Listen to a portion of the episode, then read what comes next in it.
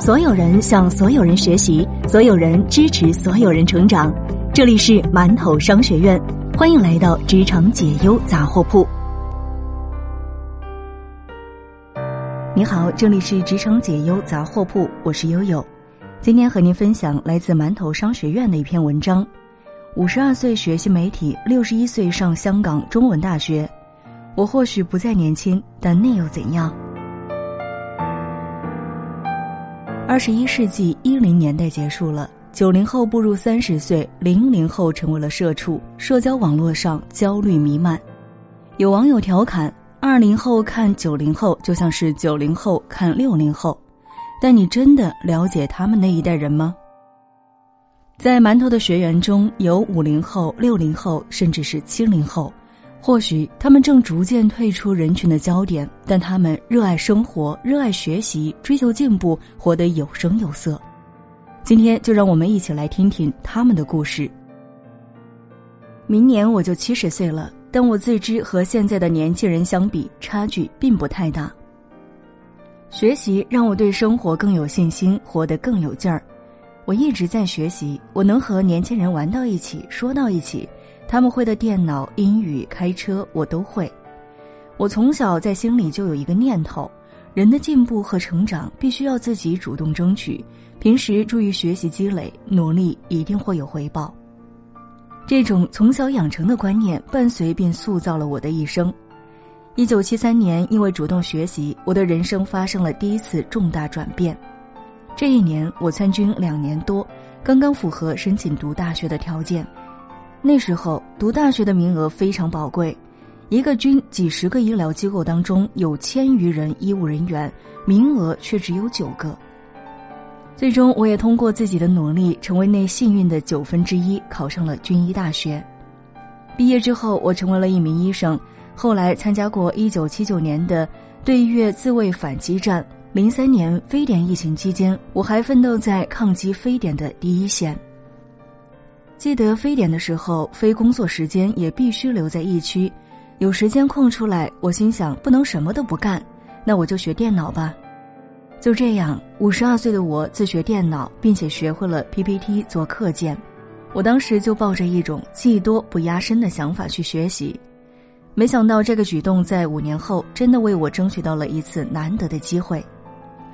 当时，广州医学院计划邀请具有临床经验的医生去为学生授课，但其中一个硬性要求就是必须能用 PPT 做课件。很多比我资深的前辈都卡在了这一环节上。就这样，从医生转型成老师，又让我的人生多了不一样的体验。可能大多数人到了退休的年龄，人生就不会再有多大的起伏。但在我六十一岁的时候，又做了一个重大决定，去香港生活。定居香港意味着我没有办法继续从医，因为香港的医生因为水平要求比较高，我外语考试过不了关。于是我去香港中文大学学习普通话的教学法，是班上年纪最大的学生。既然不能从医，我打算在香港教授普通话。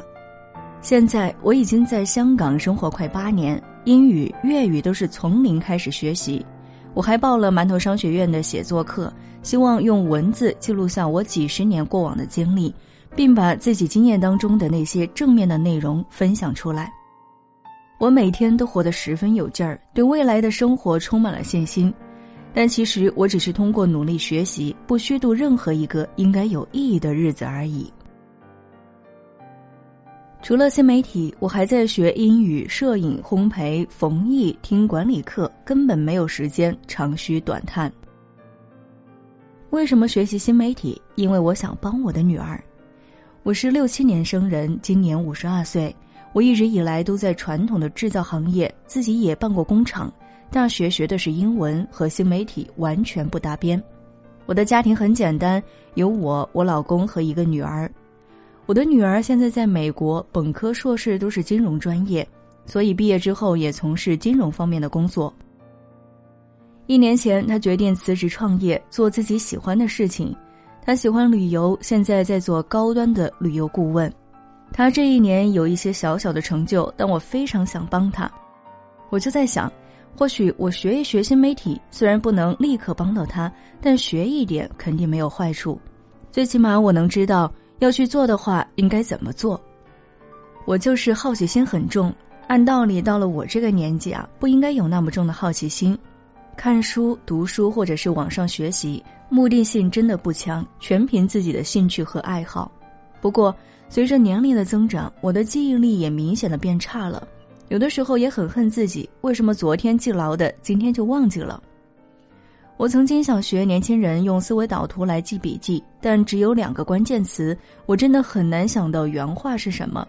所以，为了记牢知识点，我就用非常传统的模式来记笔记。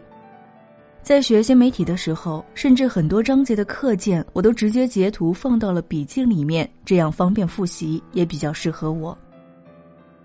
很多事情都是不以人的意志为转移的，但我们可以找到方法来应对。学习也是一样，总是有适合自己的方式。如果还有余力，我不会停止学习。我们七零后的中专生，放到现在都是要考九八五、二幺幺的大学学霸。在我们的那个年代，中专是很难考的。我记得当年全校考生大约有一两千吧，考上的才十几个，淘汰率是相当高。我们那个时候还是分配制，不是自己找工作。我是学中医药剂的，后来被分配到事业单位，这样一干就干到了现在。我一直都非常的喜欢学习，所以我去参加了自学考试，拿到了大专和本科文凭。那个时候没有网络，纯粹的靠自学。我只能拿着书埋头一个字一个字，一个知识点一个知识点的啃。二十多门考试，一门一门的过。现在想想还挺有成就感的。过了四十岁，尤其是近两年，我想的更多更透，真的需要终身学习。我虽然年纪不小了，但还是希望自己能多掌握一些东西，有未雨绸缪的意识，提前做一些准备。我始终觉得学习是一件让人开心的事情，尤其是当很多事情你知道而别人不知道，遇到一个问题你会处理而别人不会处理的时候，这种感觉真的很妙。成年人的学习可能会被各种因素打断，这个时候除了有人督促，还得靠自己去抢时间。生活的希望是靠自己一点一点努力得来的，焦虑之下或许是想的太多而做的太少。在馒头的这次采访中，让我印象最深的是大家的学习态度，始终充满好奇心和求知欲。学习对他们而言，目的反而是次要的，更重要的是一种生活态度。不如从今天开始，我们也这样生活吧。